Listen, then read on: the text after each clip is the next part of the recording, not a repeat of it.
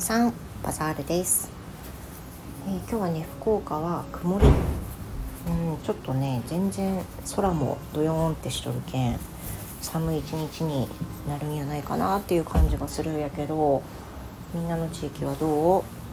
晴れてるところあるかね？なんかね少しずつやっぱ寒なってきたよね。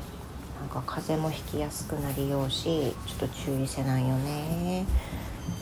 であコーヒー温めよったら音が鳴ったわ。今日は私はねすっごい楽な日程で夜に少しレッスンがあるだけなんよ。もうなんかめっちゃ嬉しい休みみたいな気持ち。であの今日はね時間があるけんもう息子にも英語ちゃんと教える時間あるしあとは本読む時間もあるしあとはあのねちょっと私自分の中でもなかったかのように話しとったけど実は今月ね11月入ったやん。今月 TOEIC 受けるんよ。で今回ね TOEIC の勉強全くしとらんだよ。全くしとらんの。あのニュースの長文とかそういうのはねあの割と読みよるし単語のインプットとかしよるんやけど別に全然 TOEIC 対策じゃなくて。だからそれが生きるかどうか分からんけど TOEIC の問題集を開くことがもうどうしてもできんくてねあの別の勉強ばっかしよったい。あの英語のね別のものばっかりしようんやけど今月 TOEIC のテストを受けることにしてるから今日はね時間もあるしちょっと1回分ちゃんと解いてみようかなっていうふうに思ってるとこです。今宣言したけんねそれちょっとやろうと思う。あのなんかもう好きなことばっかりしてさあの時間があったらライブしようとかさそんなのばっかりしようけどちょっとねあのしっかり自分で集中して勉強する時間も作らんといけんよねと思うし本当やったらね無理やり勉強するような時間として TOEIC ライブ中に解くとかでもいいんやけどそしたら皆さんのコメントとか多分読めんし逆になんかコメント入ってくるんじゃって気になってね多分集中できんのよ私。だから私そういう器用なことできんけんさ。もう今日はしっかりあの午前中とかは特に勉強しようかなと思う。で午後は買い物行かんといけんけん。買い物してっていう風な日程で今日もなんか充実した一日やったっていう風な感じになればいいかなって思う。で今日はねあの娘のいいところについて話そうと思うんだけど娘は前にも話したことあると思うけど絵を描くのがめっちゃ上手なんよ。で絵を描くのが好きでこれはもうあの人にお願いされることなくやりたい彼女の得意分野なんよね。あ洗濯物畳み終わった今日早かった。でもうあの親管理やけどツイッターのアカウントも持たせとってで自分が気に入った作品が描けたら投稿しよらせたいね。でそれを私もあの親バカやけんリツイートするんやけどめっちゃうまいよ。あの手書きのね絵を最初描き下ろしたけどもう iPad を与えてからはあのデジタルでね絵を描くことも学び始めてあのアイビスっていうね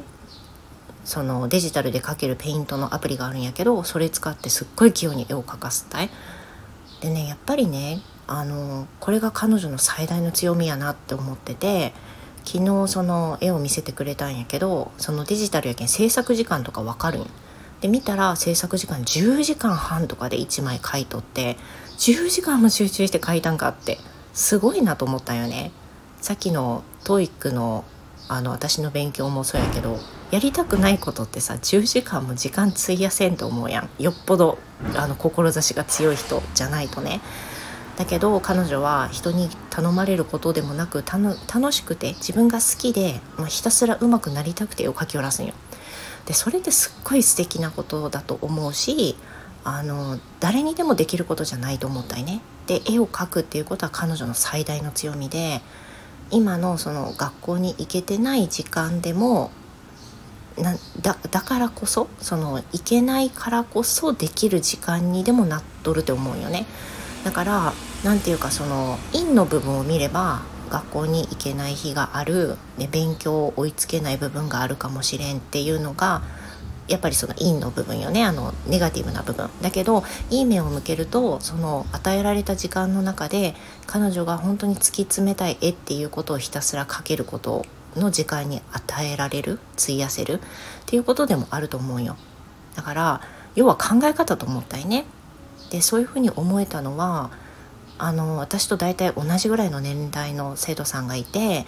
娘ちゃんはまだちっちゃいんやけどその私があのその娘とか息子のね登校のしぶりの話とかをしたことがあって、まあ、英会話の中でやけどねしたことがあって。そしたら翌週にねその生徒さんがね私ちょっとあの言いたいことがあるんですっていうふうに言われてて言いたいことって反論とかじゃなくてその子供があの学校行かないっていうことを先生言われてて私ちょっとずっとねあの僕も考えてたことがあってやっぱりその学校に行けるのがベストかもしれないけど私の中では学校に行かないっていうことはそんなに大事なことあの大変なことじゃないって思っててその生徒たち学生たちが学校に行ってる時間をその分丸々与えられてその分を何かに費やすことができればそれそれはもう十分大成功だと思って言ってくれたんよね。だから学校に行かないいけないだけじゃなくて学校に行かない意味を作る。学校に行かない意味を作る中でやりたいことが突き詰められたら私はそれですごく十分な人生だと思うっていうふうに言ってくれてでそのレッスンの中でそれを言われてすっごい泣きそうになってさもうほんと嬉しかったし多分私が思っとったことについて本当に考えてくれたいなそのアイスブレイクの一端で話したその一言をね生徒さんはあの考えてくれて多分あのその人自身のね考えを向けてくれたんやと思う。だからそうなんだってその生徒さんの一言で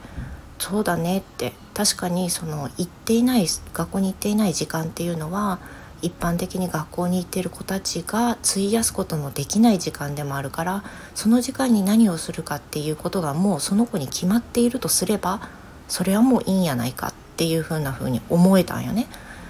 だからなんかもう生徒さんのその一言めっちゃ嬉しかったんよ結構前の話じゃないけどそれからは何というかその悩む日もあるんやけどいつも言うみたいにねまずは自分の機嫌をしっかりとって私自身が幸せな一日を過ごすこと。でそれによって子どもたちにあの陰の影響を与えないこと。っていう風なのをまず一番に思ってて